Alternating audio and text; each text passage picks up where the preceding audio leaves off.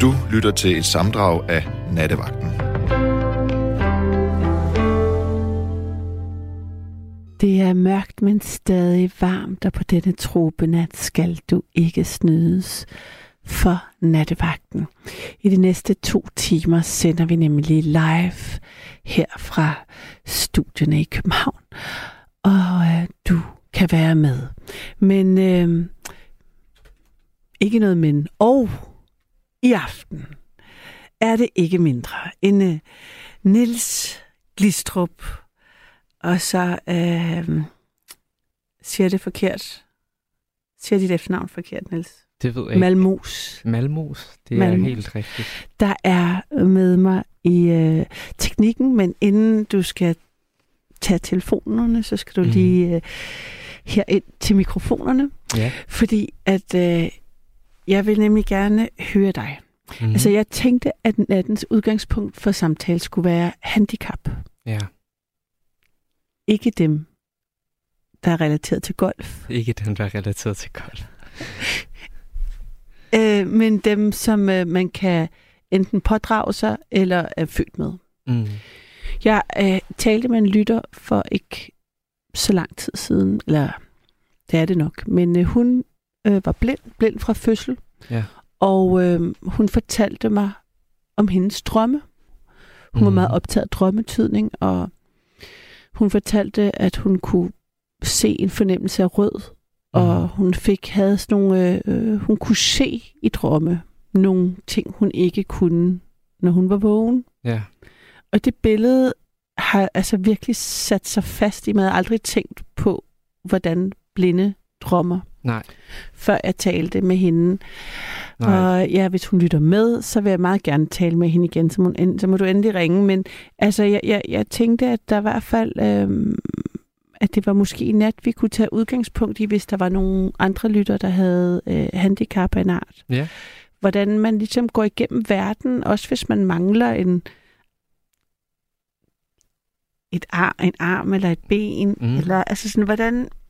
Altså, hvad er det, man... Hvordan kompenserer man? Hvordan oplever man modstand og medgang? Og får man ligesom arbejdet omkring et handicap, enten helt konkret og psykisk? Yeah. For eksempel, så det er jo også noget, som sker med alderen. Min far har stær, og den dårlige af slagsen, og er ved at blive blind. Yeah. Og det håndterer han... For eksempel ved at være i sådan en total benægtelse, hvilket er en jo forholdsvis uhensigtsmæssig måde at håndtere det på. Ja. Det gør så han hele tiden, og han er lige overanstrengt sit øje, fordi han har kørt mere bil, end han måtte. Okay, ja. Og hvis man overanstrenger det, så stiger det tryk, der er i det øje, der især er noget galt med. Ja. Og så havde han haft smerte i de sidste 48 timer, sådan helt vildt, og går til øjenlægen hele tiden, og de er bange for, at han så mister nærmest synet på det. Ja. Og det har i hvert fald gjort ham også ret trist. Altså, jeg synes, han har mistet noget livsenergi på det. Forståeligt nok, altså, fordi det er så knyttet til at miste sin frihed, og miste sin evne til at være den mand, han gerne vil være, og det at kunne køre og bevæge. Du ved godt.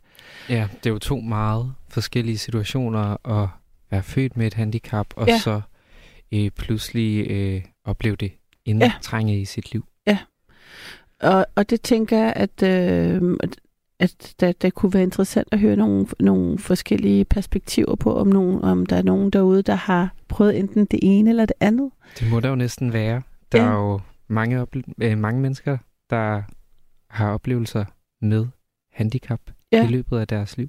Også bare det, altså hvis man brækker et ben, altså man kan, det er jo ligesom også, når man bliver frataget sin fulde mobilitet af midlertidigt, så bliver man jo virkelig klar over, hvor heldig man er, når ens krop fungerer, ikke? Jo. Jeg har ingen handicap, at man har været... Faktisk. Nej. Det tror jeg ikke, at man kan sige, det er måske alt for personligt at spørge, altså om. Ja, havde ikke gennemtænkt. Men der var du heldig, tror jeg. Okay. Eller i hvert fald, det føltes ikke grænseoverskridende for mig at blive spurgt. Nej, det var det, jeg skulle lige være. Tak, det er jeg glad for, at jeg ikke sat dig i en penibel situation.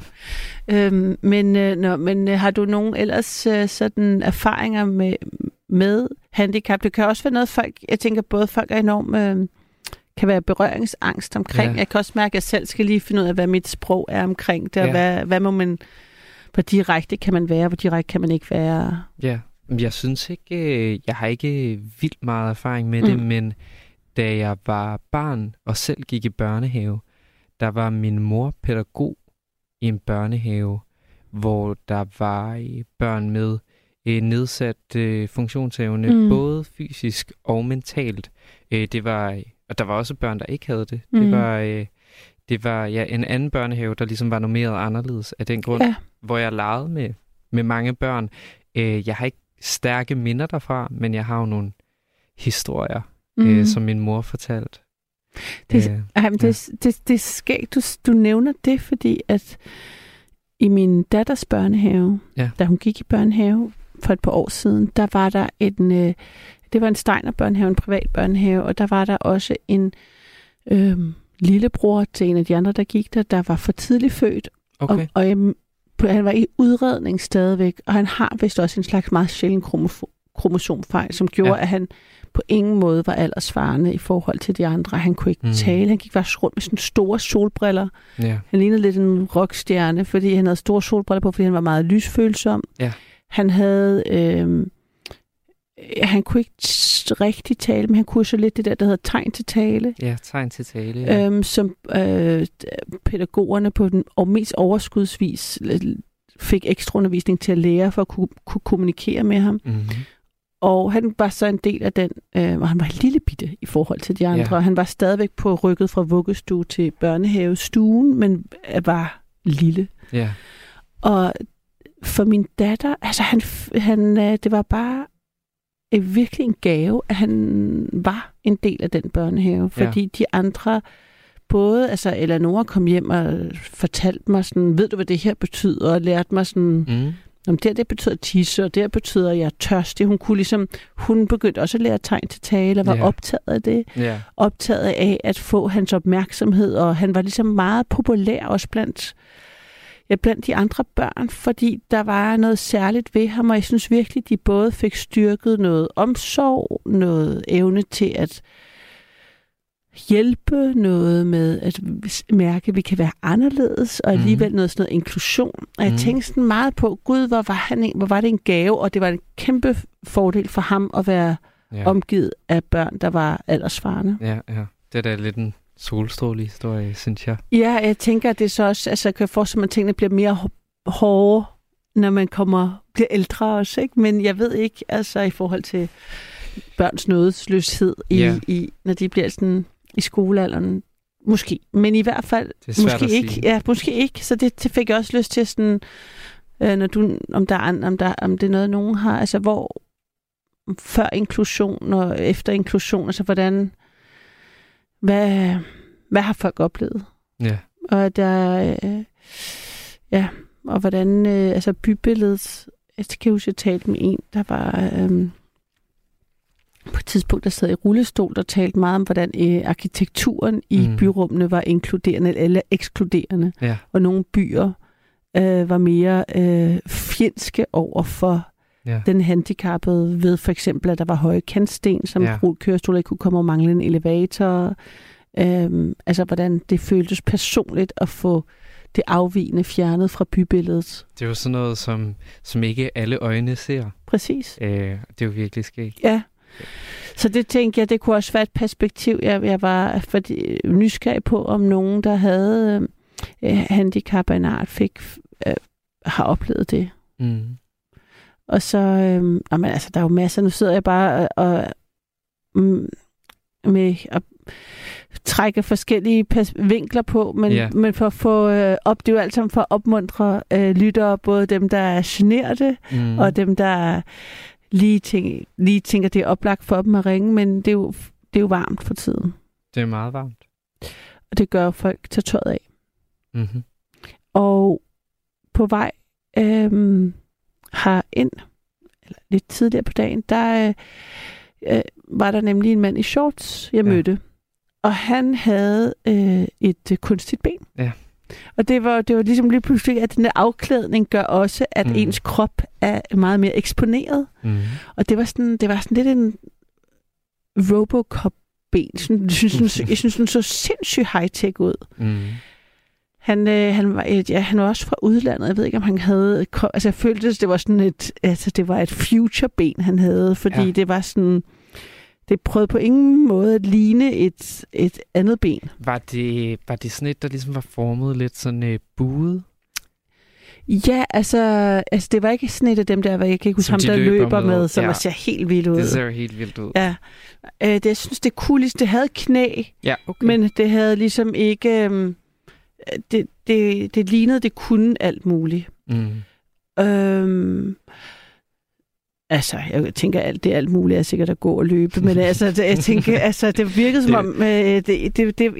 Jeg tror heller ikke kigge for meget, men jeg tænkte bare, det er også det, varmen gør, og hvordan forholder man sig til det? Og, altså, du tænker, der er simpelthen også noget med, at når man afklæder sig, så kan der også være nogle kropslige ar, som viser sig, og der er både måske nogle blikke, man skal forholde sig til, og...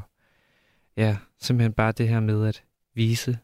Ja, vise sig i et by. Det kom det der med at være i bybilledet. Ja. Hvor er folk med handicap, altså hvis det er fysiske handicaps, egentlig sådan synlighed, ikke? Og hvor nogen, og så hvordan det så bliver ekstra synligt, når det er varmt, for eksempel. Mm. Det kunne det være. Ja.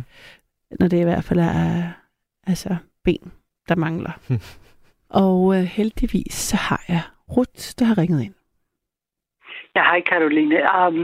Jeg vil både snakke om mig selv lidt, og også, jeg vil lige starte med min datter, som også gik i Rudolf Steiner-børnehave for snart mange år siden. Hun er 28 i dag. Yeah. Og der var også en lille dreng, Villas, som var, jeg ved ikke lige, hvad hans diagnose var, altså meget udviklingshemmet, spastiker, whatever. Og han havde sådan en støttepædagog, og min datter elskede Villas. Hun var 3, 4, 5 år, og når folk spurgte, har du en kæreste?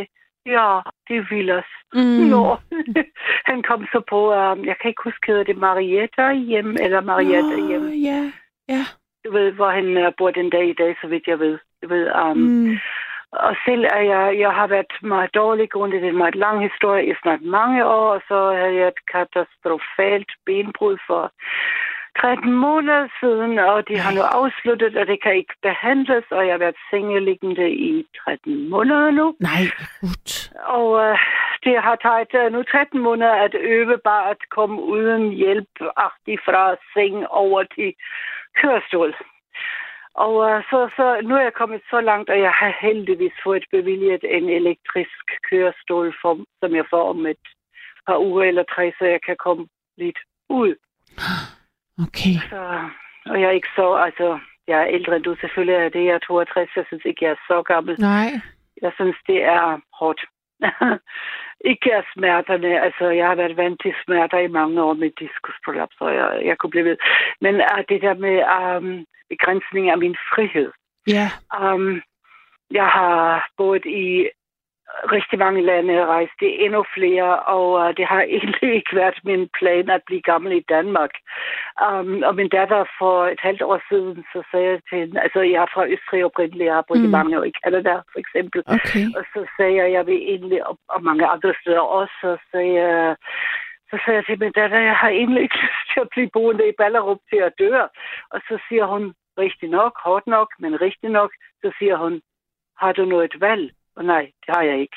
Jeg er dansk statsborger, jeg er for førtidspension, det har jeg fået i en del år. Altså, du ved, jeg har ikke noget valg, og jeg synes, det er frygteligt at være begrænset i, altså at være tvunget til, altså jeg bor et rigtig dejligt sted, og jeg bor i et land, hvor man får god hjælp og alle de der ting, men at jeg ikke selv kan vælge. Kan du følge mig? Jeg kan sagtens følge dig. Altså, jeg synes, det er, det er virkelig hårdt, det synes jeg. Altså i forhold til det liv, jeg har haft, hvor jeg selv kunne vælge at rejse og bosætte mig, jeg ved ikke, i Indien og Grønland og Canada og derude og rejse og du ved, jeg havde egentlig drømt, jeg fik min datter, der var 34, jeg havde egentlig drømt, når hun var sådan Altså hun flyttede sig hjem fra, da hun var 19, at når jeg var i 50'erne, så ville jeg rejse verden rundt igen og opleve mange ting, og det sker så ikke. Og det er, man kan ikke gøre mere agtigt. Så det er ikke så meget det fysiske, altså det er mere, at, som hun siger, jeg har ikke noget valg. Ikke? Og jeg ved, jeg er privilegeret. Jeg ved, jeg bor i et land, hvor man får alt muligt hjælp. Ja, ikke? Men ja. Jeg ikke lige pludselig kan vælge. Jeg har boet i Indien for eksempel og undervist voksne engelsk, og jeg kunne blive ved. Ikke? Jeg kan ikke vælge. Jeg skal bo i Danmark resten af mit liv. Ikke? Jeg kan overhovedet ikke arbejde eller tjene nogen penge, eller jeg har ikke nogen penge, og min konto er tom i midten af måneden og så videre. Ikke? Så jeg har ikke noget valg. Hun har ret. Ikke? Og det, jeg synes, jeg er en udfordring. Det kan, ja. Altså, jeg bliver sådan helt klaustrofobisk. Altså, jeg får nærmest åndenød, når du fortæller mig det her. Ja, sådan har jeg det også. Det er, Ja, for eksempel, jeg bor i et relativt godt sted i udkanten af Ballerup. Jeg har en stuelejlighed med en bitte lille have, der stille og roligt. Det er dejligt. Ja, nu har jeg fået bevilget den elektriske kørestol, de skal tilpasse den lidt. Jeg har fået at vide, at jeg kan komme ud på min lille bitte terrasse, måske med marenøvelse, men aldrig nogensinde mere på min lille græsplæne. Altså, verden er virkelig blevet lille, og min verden har været meget stor. Undskyld. Mm. Hvordan er det? Det er okay. Det er okay. Jeg kan godt forstå, det bliver sgu hårdt at tale om også. Mm. Er der nogen? Ja. Jamen, altså, hvor gammel er du? Kan du lige mig spørge? Ja, jeg er 45. Ja, okay. Ja. Hvor gammel er din datter? 7. Nå. Okay. Går hun så i Rudolf Steiner-børnehave i dag? Nej, nu eller? Går hun i skole. Nej, så slutter Rudolf Steiner-skole. Ja. Hun går i en skole, men som også har nogle principper og noget, der taler ind i det der, i den Steiner-verden, vi startede i. Ja. Mm-hmm. Men der gik så i Michael Skolen her, som ligger og siger, altså cykelafstand-agtigt. Nå, okay. Den ligger i Hvidovre, gør den ikke det? Eller? Nej, den gør lige på grænsen mellem Ballerup og Herlev. I udkanten af Ballerup. Okay. Michael Skolen hedder den. Ja, men jeg kender godt Michael Skolen. Den er jo en rigtig god skole.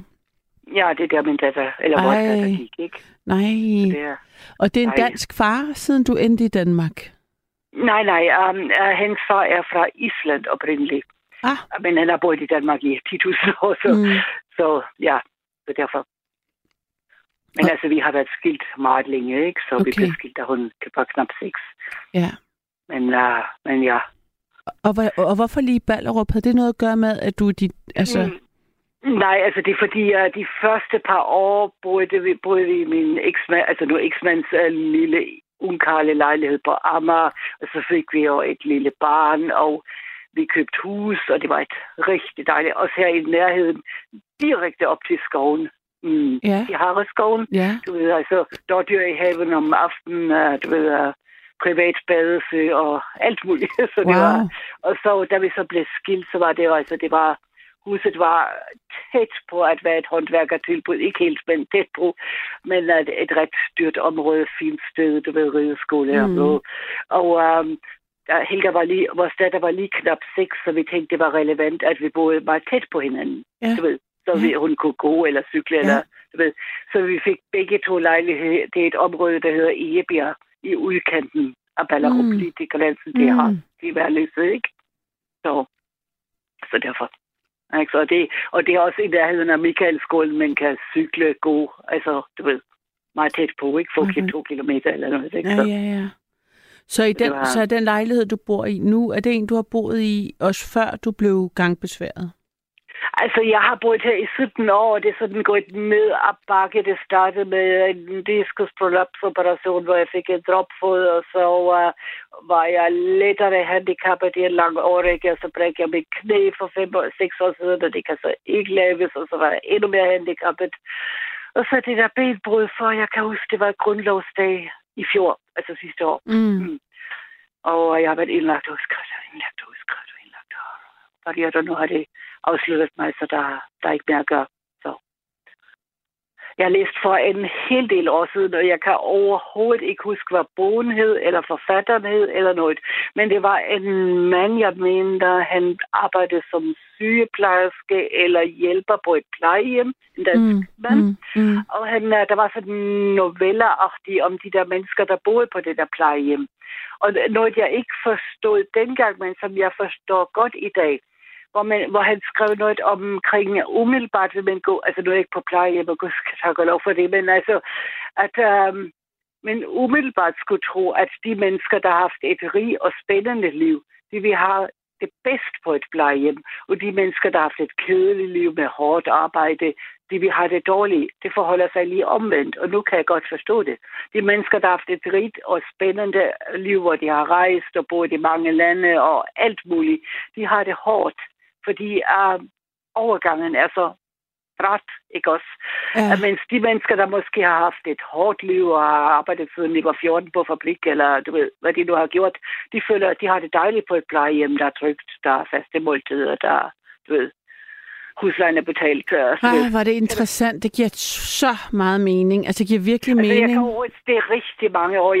Jeg læser rigtig meget. Jeg kan ikke huske, hvad forfatteren... Det var en mandlig forfatter, og han arbejdede på et plejehjem. Ikke? Mm. Jeg kan ikke huske, hvad han hed overhovedet, eller hvad bogen hed. Det er mange år siden, jeg har læst. Nu kan jeg godt forstå det. Men nu er jeg den, der har rejst og boet og gjort ved hele mit liv. Yeah. Ikke? Så, du ved... Og jeg er tryg, og jeg får hjemmehjælp, og jeg får alt den hjælp, og jeg får hjælpemidler og alting, ikke? Men jeg synes, det er virkelig... Altså, jeg havde sådan drømt om, når min datter var voksen, så ville jeg tage ud og rejse igen, og du ved, og på forskellige steder, og alt muligt, ikke? Og min datter har ret. Har det noget valg? Nej. Ikke? Så... Mm. Hvad fik dig til Indien? Hvordan fandt du på det? Jeg startede med, jeg er opvokset i Østrig. Så boede jeg i Holland i et par år, så boede jeg, hvor jeg arbejdede som fotograf, og så boede jeg i Marokko i sådan et sen hippie kunstnerkollektiv-agtigt, og så havde jeg en fransk kæreste, som havde fransk-kanadiske venner, som inviterede os til Quebec, den fransktalende provins i Canada. Og så boede jeg der, og så blev jeg så forelsket i mit livs kærlighed, som var indfødt indianer, og på et reservat i 4 år, og så døde han. Og, hvad mener du på et reservat? Ved du hvad, et reservation, et indiansk reservat, ved du hvad det er? Nej. Det var det. Nej. Det er ligesom i Canada områder langt op nordpå, hvor det er også i USA, tror jeg. Jeg har aldrig været i USA, og det er forbeholdt indfødte. Ja, ja, det er oprindelige folk, ja. Yes, lige præcis. Ja. Ja. Native Americans, ikke? Jo. Og så døde han, det er en lang historie, og så tænkte jeg, var nu, og jeg har været rigtig god til engelsk, så tror jeg sådan en... I dag gik den ikke gå, men sådan en certificate of proficiency, hvor man kan undervise voksne i engelsk i 3. verdenslande. I dag er det ikke nok som kvalifikation. Så skal man have engelsk som modersmål. Det var det for 30 år siden, så rejste jeg til Indien og levede på en sten og underviste voksne i engelsk i et par år. Jeg har lavet mange ting. Så du har også været sådan en rødløs en i starten i hvert fald, eller var du sådan en... Det har været selvvalgt. Ja. I den grad, ikke? Altså, det ikke er rødløs, det har... Jeg ved ikke, om jeg hører det forkert, det lyder lidt negativt. Det har været virkelig selvvalgt. Jeg har elsket det. Ja. Eventyrlysten er måske et mere positivt ladet ord. Ja. Udlængsel. Udlængsel, ja. Men hvordan var det så for barn at slå sig ned i Danmark med? Altså, jeg har altid vidst, at jeg gerne vil få i hvert fald et barn. Ja. Ikke? Og så har jeg valgt en... Altså, vi passer ikke sammen overhovedet, men han har været den bedste far for os. Altså, stabil og god indtægt og god far og trofast og ædru og alt sådan nogle ting, ikke? Og dejlig hus, og jeg valgte at gå hjemme med vores datter, og vi lever hans løn, og han havde en rigtig god løn, og du ved, så jeg har valgt den bedste far til mit barn, ikke? Og jeg har ønsket et barn. Jeg havde egentlig tænkt mig at få 2, men da hun så var 1,5 år... Jeg skal fortælle dig, så var vi på, min mand var på arbejde. Vi skulle til Chile 25 års jubilæum. Det var i 95. Okay. Og vi tog toget til Nordjylland. Klokken var meget sent om aftenen. Klokken var 11. Og der går ikke nogen busser. Det gør der ikke den dag i dag. Og så tænkte jeg, okay, klokken er 11. Hun var knap halvanden. Jeg ammede hende. Vi slår os lige ned på den der campingplads. Så tager vi til lejren i morgen. Så overnattede vi i telt. Gjorde vi? Det var dejligt. Næste morgen, hun var 1 år og 5 måneder, så sagde jeg sådan, ikke gang på huk, men på knæ, og, du ved, og sådan ligesom skifte hendes blæ. Og lige pludselig var det ligesom det gjorde ikke engang ondt, det var ligesom, jeg blev lammet. Altså punktum, så jeg kunne ikke overhovedet røre mig. Og jeg var på en campingplads, og jeg kendte ikke nogen, og hun havde ikke noget sprog, og det endte med en indlæggelse, og det skulle spille så bare. Var du alene der på den campingplads? Altså med min lille datter. Ja, der du var havde mange ikke faren med? Altså du havde ikke faren? Nej, han var på arbejde jo. Han arbejdede. Så du var på vej til fest på Thylejren med din datter, og så får du din første diskusprolaps? Ja, altså vi var ikke kommet dertil. Som nej, der er helt med på en... Det var bare et lys, og du ved. Og så tænkte jeg, okay, vi sover lige her, klokken er for mange, ikke? Ja, og så kom vi aldrig videre. Og så min eksmand både arbejde, han er tylejeren, og min eksmand er... Nej. Så det er... Og det var før mobiltelefoner, vi blev indlagt på Tyste Hospital, med min datter med, og før de fik fat i ham, det var altså før mobiltelefoner, og det tager seriøst 8 timer i tog at komme derop. Det gør det den dag i dag. Det tager lidt kortere tid at flyve til New York. Altså, du ved, så der gik sådan lige 1,5 døgn, før han kom og hentede hende. Og... Hvem kunne så tage sig af barnet, mens du... Eller hvordan kunne du... Hun var indlagt sammen med mig, og det var så dejligt. Det var et mindre provinshospital. Det var sådan med... Du ved, jeg havde noget at læse med, men alle vores ting, de var jo i teltet, ikke? Og vi kom med ambulance på hospital, og det var noget med... Nu har jeg ikke noget at læse. Vi kommer med nogle ugeblade. Nå, din datter, kan vi give hende noget havregrød? Må hun godt få sukker på? Her har hun en dukkevogn. Det var fantastisk. No. Så hentede hendes far hen. Så blev jeg fløjet med lægehelikopter til Herlev Hospital, og så var alle helvede løs. Det var som at komme... Jeg kan ikke... Det var dejligt, de var søde, der var god tid, til de lege med min datter, de kom inden, skal hun have en teskefuld sukkerbrød og grøden, du ved. Der vidste en, der er sulten, jeg arbejder hende stadigvæk. Og så Herlev Hospital. Kaos. Stress, sygeplejerske, strejke og... som har kommet fra... Jeg ved ikke, hvad... Som kom fra lys til mørke, eller... en anden verden, eller et andet land, eller et andet kontinent, eller... Så det var ikke noget med, hun hyggede sig. Hun gik frem og tilbage med sådan en dukkevogn, kan jeg huske. Og Herlev Hospital, puh. Og så var det sygeplejerskestrejke også dengang. Jeg kan huske, at hun var 1,5 år, og jeg vil gerne have, at hendes far kom og besøgte os, i hvert fald hver anden dag, så hun ikke ligesom skulle glemme mig. Du ved, hun var meget lille. Ja, selvfølgelig. Jeg kan meget tydeligt huske en... Jeg kan ikke engang huske, om det var en ældre mand eller kvinde, der ved sådan lavede stort på gulvet vedkommende bliver på en eller anden måde. Ikke? Og så kom der en eller anden op og tørrede det der afføring af med en køkkenrulle. Køkkenrulle. Det blev ikke vasket der med hverken vand eller sæbe eller noget, og hvis du var et barn på et knap 1,5 år, hun var stadig selvfølgelig god, men du ved, gluffe. Ja. Nå. Hvor går din datter hen i skole, eller Caroline? Ja, hun går på en skole, der hedder Bernadotteskolen. Ah ja, den har jeg hørt om. Den er rigtig god. Ja. Taler de ikke også fransk der, eller er det mig, der... Nej, de har en international linje der. Hvor der sikkert er nogen, der taler fransk, men ellers den er faktisk engelsktalende. Det hedder Little House. Okay. Wow. Fedt. Kan hun lide det? Ja, hun elsker det. No. Hun elsker det. Hun virkelig, det er meget glad for den skole. Og hun, hvis hun misser noget, så bliver hun, altså hun vil i skole. Det er jo dejligt. Nå, det er dejligt. Ikke? Ja, nå. Men de har også... Du har så også kun ét barn, kan jeg regne ud, ja. I og med, at du siger, at du var 45, ikke? Ja. Så, ja, ja. Det er det. Så er du alene med hende? Ja. Mm, ja.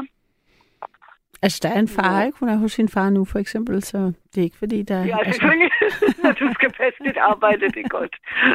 Så. Jeg vil så også sige, at jeg har ikke valgt den rigtige mand for mig, men jeg har valgt den bedste far for mit barn, ikke? Så... Nå, men det er godt. Og hvordan, altså, har du så nu, når du har boet der i 17 år, har du så et godt... Er der nogen åndsfælder sådan et sted? Altså, har du venner du kan trække på? Har du et netværk? Ja, men jeg vil så sige, at man bliver overrasket, Caroline. Folk, som man egentlig ikke havde regnet med, de er der, og andre omvendt. Mm. Altså, det virkelig er, det kommer bag på en, at der er lige pludselig folk, som man sådan, har sådan kendt perifert, de er gode venner, og som folk, som man på engelsk siger, man fair weather friends. Altså, du ved, venner, der er venner, når vejret er godt. Hvad kalder man det? Fair weather friends? Fair weather. Altså, okay, godt yeah, vejr, ikke? Jo. Fair weather friends. Ja, det er et godt udtryk, altså, det kendte jeg ikke. Ja. Så det er så man bliver overrasket. Eller jeg bliver overrasket. Mm. Så det er folk, som man har kendt i 15 år, som man tror var ens bedste venner, de er der så knap nok mere, og andre, som man har kendt lidt, de er der lige pludselig meget. Mm. Så det er spændende lidt, nogle gange overraskende, ja. Tænker jeg. Men inden du fik... Nu lyder det, som om du har været plaget af den her rygproblemer og problemer med dit helbred i mange år. Ja. Jeg har været plaget på førtidspension, siden jeg var 40.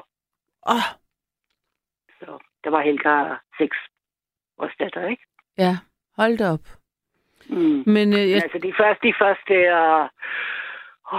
de første 15 år gik nogenlunde, men de sidste 6 år har været ikke godt, og det sidste år har været altså, virkelig hårdt. Ja. Altså, jeg ligger i en freaking seng i 13 måneder nu. Ikke så? Ja, men altså, nu får jeg den der kørestol, og Ballerup Kommune er ret god. Altså, okay. Du ved, i forhold til hjælpemidler og hjælp og bevillinger og, du ved, så. Og hvordan, altså, er der nogen andre, som har, altså, rejst ligesom dig? Jeg ved ikke, jeg har ikke en fornemmelse af, hvem der bor i Ballerup, og hvem der er nogen,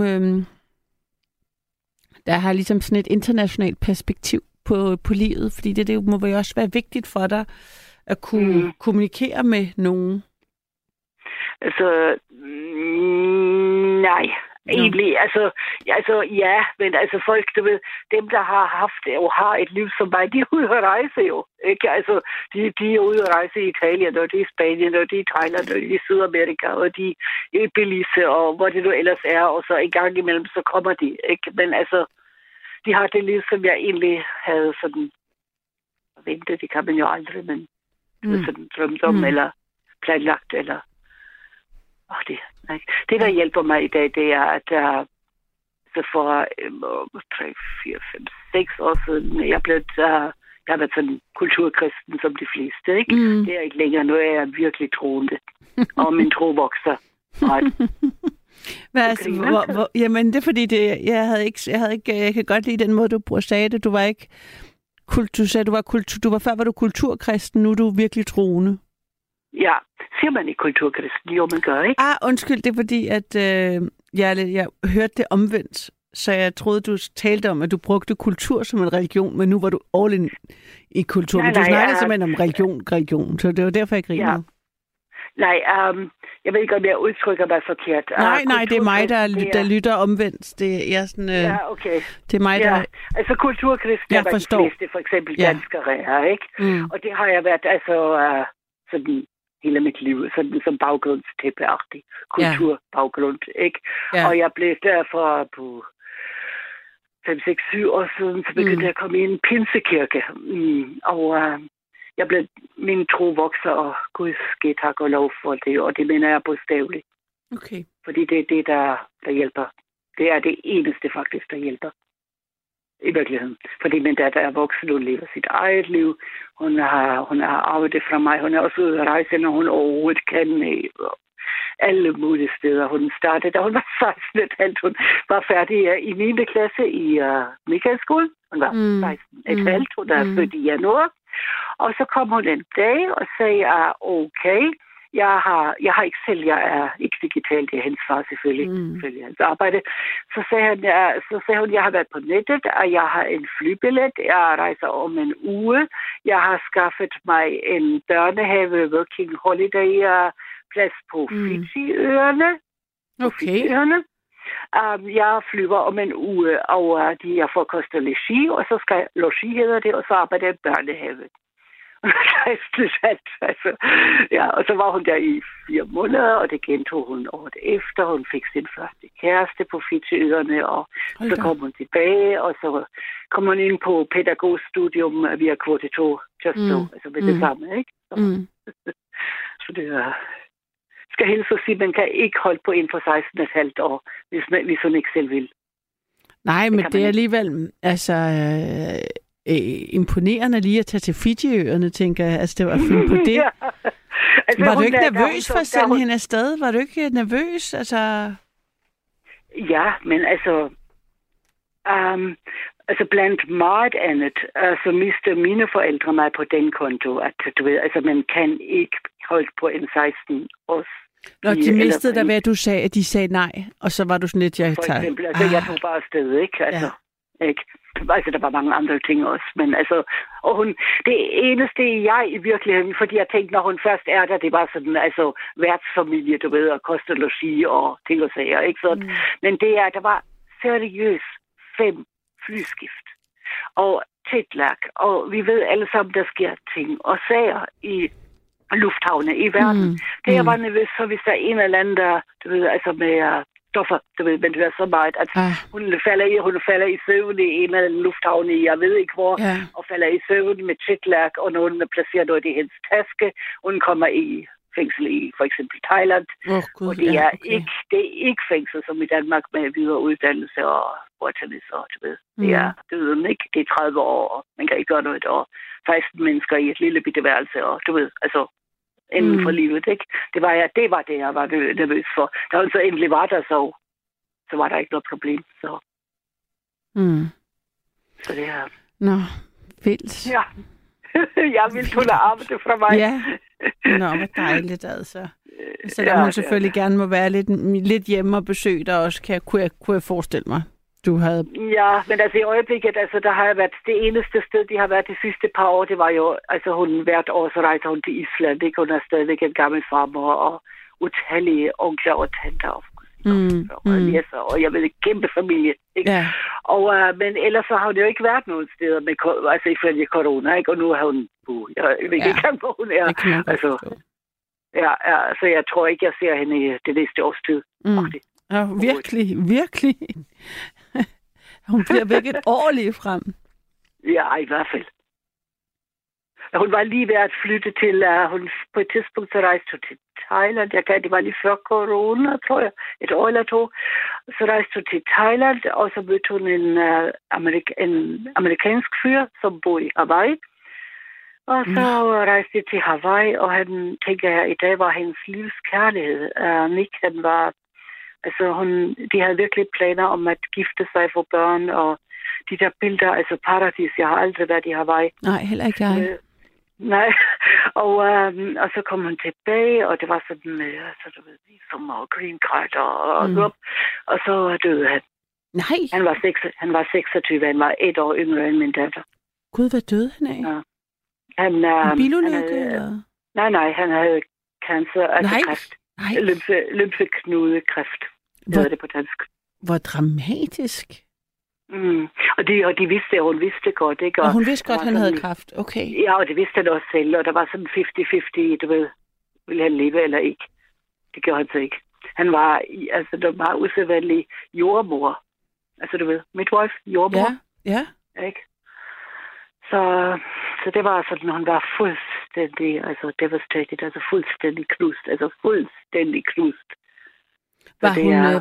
Var hun med til den, altså til den proces? Hun var som sagt, hun var i Danmark på det tidspunkt, okay. Fordi så var hendes visum udløbet, og så skulle de se på ny, og så skulle de måske, du ved, altså red tape, du ved, altså byråkrati og opholdstilladelse og green card, og så hun var i Danmark på det tidspunkt, og så ringer hun til mig en dag efter arbejde, og jeg kunne overhovedet ikke forstå, hvad hun sagde.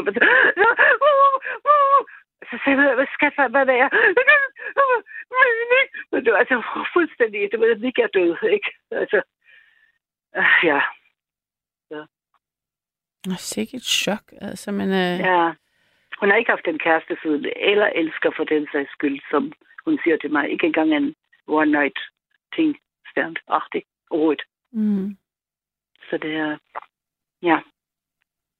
Det er dyb sorg. Det skal hun man lige hele på først. Tænker jeg i hvert fald, det hende lider, som om hun passer på sig selv, ikke? Mm, ja. Jeg har aldrig mødt ham, jo. Det ved jeg sådan, at jeg har set billeder, ikke? Og... Men nu er hun ude at rejse igen, så det jo lyder godt, tænker jeg også, ikke? Ja, hun har bare sparet sammen, altså fordi man kan altid komme til Island, du ved, med en negativ covid-test og sådan, men at rejse verden rundt, nej. Ikke? Altså det har hun jo ventet på at spare sammen til, og ventet på at spare sammen til, og ventet på at spare sammen til, ikke?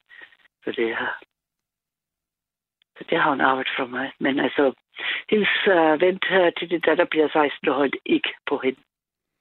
Okay. Jeg holdt ikke på hende. Der er sådan, jeg kan ikke lige huske, hvordan man siger det på dansk. Hvis du elsker nogen, så sæt den fri. Han eller hun skal nok komme tilbage til dig. Hvis han eller hun ikke kommer tilbage, så har det aldrig været din. Jeg oversætter det ikke helt rigtigt, men kan du følge mig? Ja. Yeah. Så held og lykke med din datter, Caroline. Men Ruth, altså jeg kan slet ikke... Jeg skal lige... altså jeg er ikke helt klar til at sætte hende fri. Jeg er ikke helt klar til at... Hvad gammel sagde du? Hun var 7? Og jeg er heller ikke helt klar til at blive konfronteret med, at alt kan gå af helvede til... før man ser sig om. I forhold til dit egen krop? Eller, ja, både krop eller og det er en datter der møder sit livs kærlighed som 26-årig, så altså i hvert fald det føles sådan i øjeblikket, at han var det, og så falder han død om af lymfekræft. Altså det der med, det er så sårbart det hele. Det er så skrøbeligt. En af mine hjemmehjælper, hun var 27, lige pludselig døde hun af et hjertestop. På samme alder med min datter, med samme uddannelse, socialpædagog. Hun arbejdede så som hjemmehjælper for, at hun kunne være meget mere sammen med sin lille dreng. Aldrig fejlet noget. Hun var muslim, så den ikke ekstrem, men altså, hun har aldrig rørt alkohol, hun røg ikke, hun fejlede intet. Bum. Du ved, Shit, altså... Ja. Som der står i Bibelen, ingen kender dagen og timen. Og det gør man ikke. Altså, hun havde altså min datters kæreste, der han havde cancer, ikke? Men altså hende der, hun havde intet fejlet overhovedet. Og jeg læser jo for eksempel, altså du var selvfølgelig morbid, men du ved for eksempel lokalavisen, så de der dødsannoncer, ikke? Og jeg kan se for folk, der jeg selv 62, ikke? Folk, der er yngre end mig, og når der står er pludselig taget fra os, så ved man jo, hvad det er, ikke? Det kan være alt muligt, tænker jeg. Altså, pludselig så betyder det hjertestop, eller blodprop, eller biluheld, eller selvmord, eller sådan noget, ikke? Det er det, så står der efter langtidssygdom, eller du ved, det ikke. Og jeg ser folk, der yngre end mig, og du ved, i 40'erne, 50'erne. Hvorfor læser du dødsannoncer, Ruth? Jeg ved det ikke, Caroline, fordi jeg læser lokalavisen, og så ser jeg da, det er en, jeg kendte. Det var min gamle læge. Det er altså, man skal ikke gøre det. Jeg ved det godt. Det er morbid. Altså, man skal ikke gøre det. Jamen, jeg blev også nysgerrig på, giver det noget? Altså, er det fordi, du tænker, om du kender folk, eller er det fordi, det er ligesom sådan en reminder, om du ikke selv er der, eller hvad, altså, hvad er det, det kan? Ja, det er det sidste, du sagde. En reminder, tænker jeg. Altså, det er ikke, fordi jeg gør det ikke timevis, ikke? Men altså, når det står på samme side, hvor jeg læser en artikel, så kigger jeg lige på det, ikke? Og hvordan, kan man ikke gøre. Altså, må jeg godt spørge dig om det der med, at du siger, at du har fundet trøst i religion og i kristendom. Ja. Ja. Er det så din indre praksis, der især betyder noget, eller er det i fællesskabet der? Begge dele. Okay. Altså nu den fællesskabet er begrænset pt, ikke? Også fordi jeg har sådan, det har haft i 5-6 år, der sådan det også, man har forkælet i Danmark, ikke?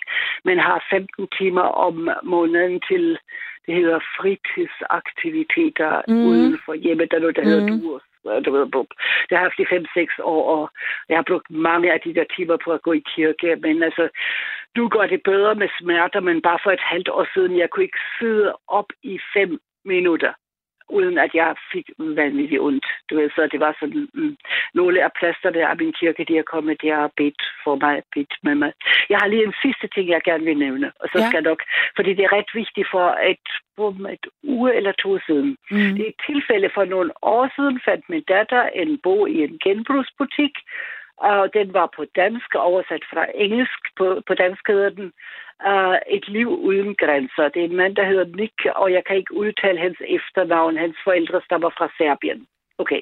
Han er født uden arme og uden ben. Og han rejser hele verden rundt, og jeg tænkte, jeg møder aldrig den mand, du ved, altså han har ikke været i Europa i 10 år, eller whatever. Og så læser jeg i lokalavisen, at han kommer til Farum, det vil sige, altså ikke så langt væk herfra, du ved, altså. Hvad er det? 5, 8, 10 kilometer, whatever, ikke? Han kommer til Farum, han holdt foredrag på engelsk, og hans foredrag hedder Life Without Limits, Life Without Limbs. Han har ingen arme, ingen ben. Han er også stærkt kristen, han er gift, han har 4 børn. Hans kone var selv sagt ikke med, men man kunne se billeder af hende på sådan et, du ved, en skærm. Meget smuk kvinde, som man siger, half Japanese, half Mexican. De har 4 børn, en ranch i Texas. Han rejser, han har været i alverdens lande og snakket med regeringsledere og paven. Og det var 2-3 timer, det var første gang i 13 måneder, jeg sad op så længe. Og det sidste havde jeg så ondt, at jeg tudede og kastede op. Og men altså, jeg vil gøre det igen, fordi det var så godt. Det var så fantastisk. Det var virkelig... Han hedder Nick og Wu. Altså, jeg kan ikke udtale hans efternavn. Det er noget med hans forældre, de er også... Altså, hans far er afdød nu kristne, og derfor var hans far en militærnægter, og så kom de i fængsel og flygtede over bjergene til Østrig, eller hvad det er. Og så endte i Australien, og der voksede han op, ikke? Så, og hvornår var du henne og høre ham... tale? Hvor langt? Jeg kan simpelthen ikke huske, om det var sidste lørdag eller for 2 år, så det kan ikke du har lige været til det her. Yes. Og det har inspireret, det gav dig styrke og tro på, at på noget i forhold til din situation, kan man sige. Her kan vi virkelig også tale om en mand med handicap. Ja, og han var, du ved, altså, der var 2.500 mennesker, og det er Farum Super Arena. Kæmpestort. Seriøst, ja. Og det koster alle mine penge for resten af måneden. Jeg skal låne mig til sukker, og det mener jeg. Men altså, det var det værd, og og han var både, han kunne grine, du ved, sådan at grine af sig selv, som han var i en situation.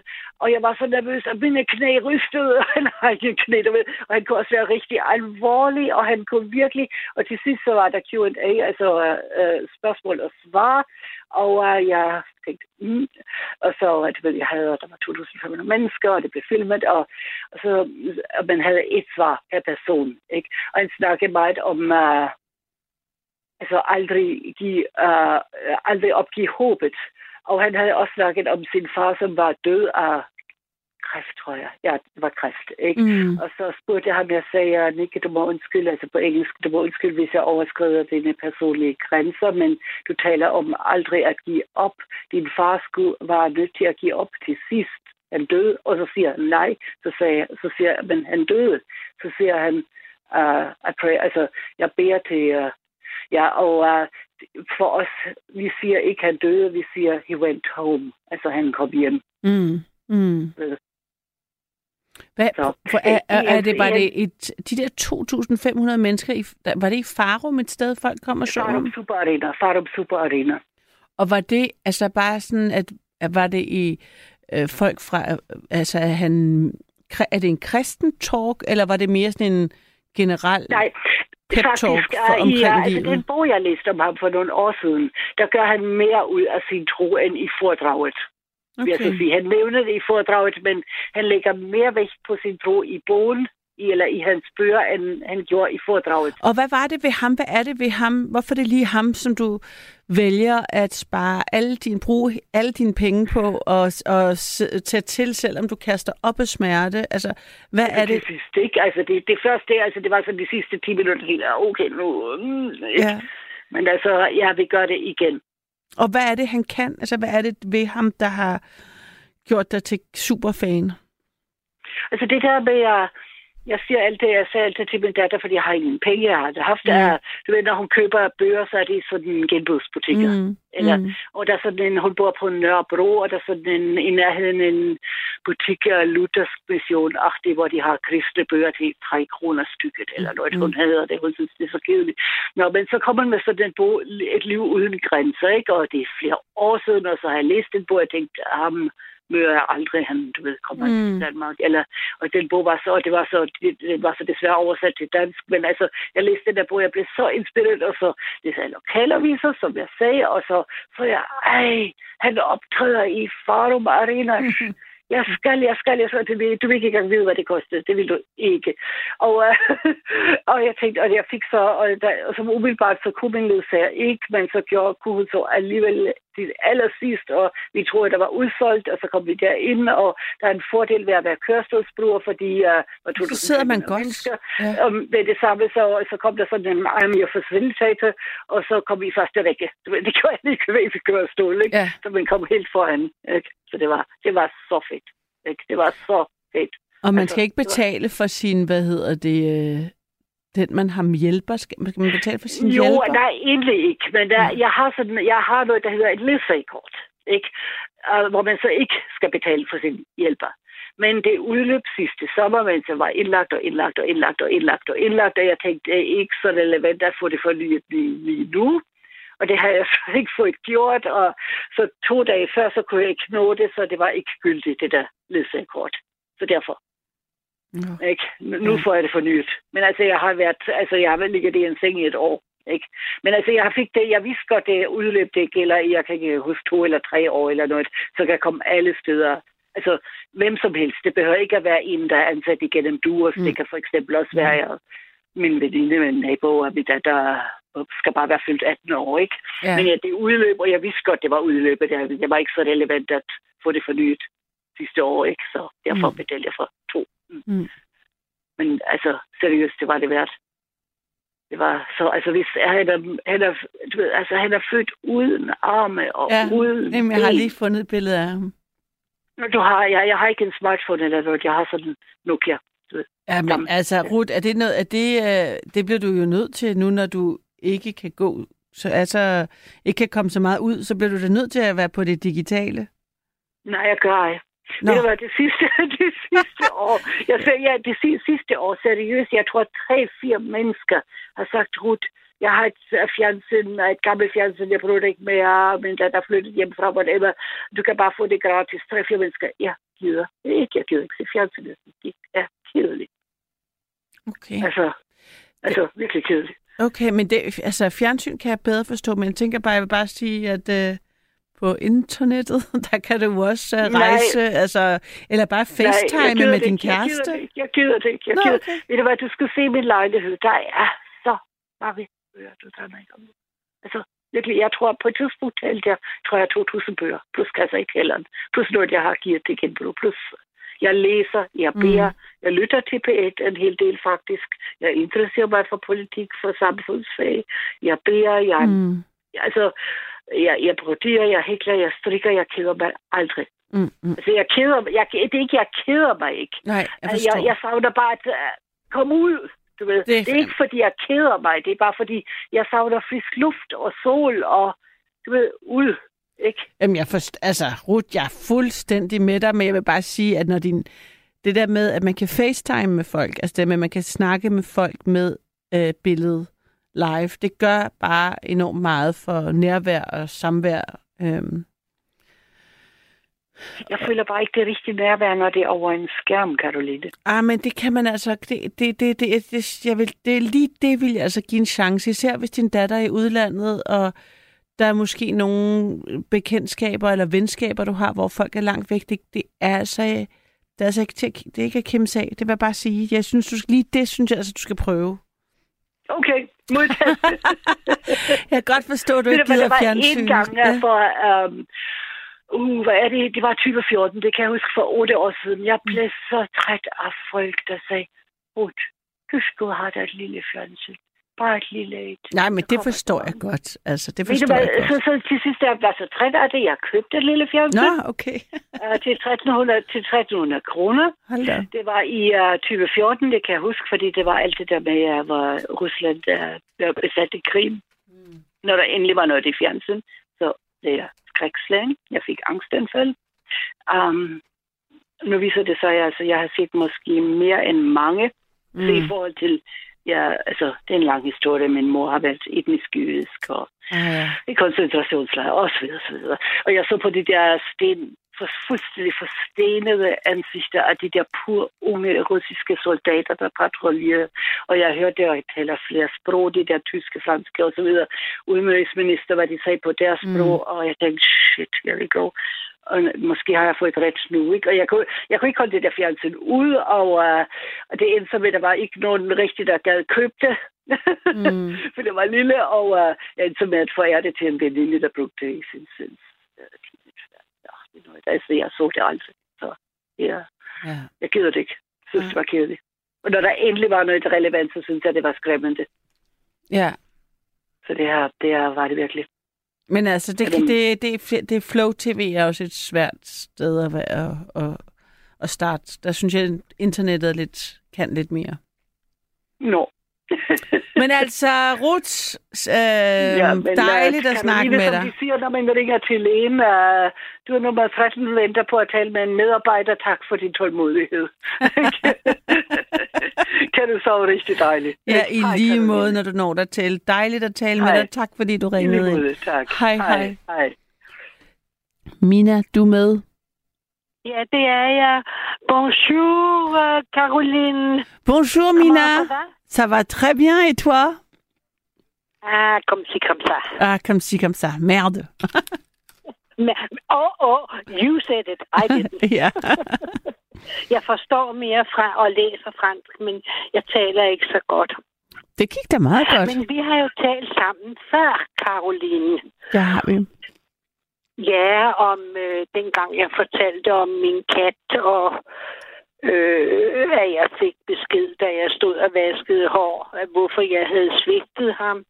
Og jeg var på vej ind, og jeg havde skyllet håret, som jeg ringede til dyrehospitalet, og så sige, at så kunne de godt begynde at tænke på at finde en sprøjte frem. Men så er det jo, at jeg får den besked fra min kat, og jeg er ikke sindssyg. Nej. Endnu. Hvorfor svigter du mig nu? Jeg har aldrig svigtet dig. Og så vil jeg tørre håret og gå ind og ringe til dyrehospitalet, og så ringer de, og så siger de, at Pussy, han er gået bort. Ja. Hold da. Og det fortalte jeg dig. Ja, jeg kan godt huske det. Ja. Og det var, men jeg har mange oplevelser.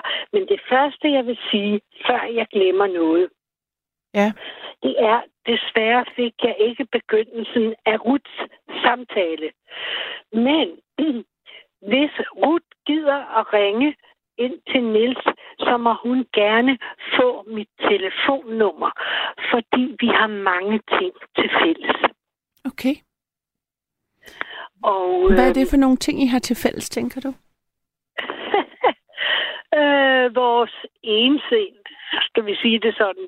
Jo, men jeg er også handicappet, men det kommer bagefter. Okay. Hun vil ikke have fjernsyn. Det er spild af tid. Det samme siger jeg. Yeah. Og jeg står, og folk tror, man er halvtosset. Og jeg siger, nej, jeg læser, og jeg er også kristen om en hals. Yeah. Og jeg er mange timer i bøn. Du vil måske også kalde det meditation. Mm-hmm. Og når jeg kan, så har jeg fået flextrafik, så jeg kommer ud til et kristent møde eller en gudstjeneste. Ja. Og det er så også mit sociale liv. Ja. Der er bare sket det. Jeg bor på 3. sal, og jeg skal ned herfra for at komme ud og køre, ikke? Okay. Okay, jeg har en fejlopereret hofte, der er 25 år gammel, ikke? Nå, for søren. Ja. Og du er blevet på 3. sal? Du har lyttet til et sammendrag af Nattevagten.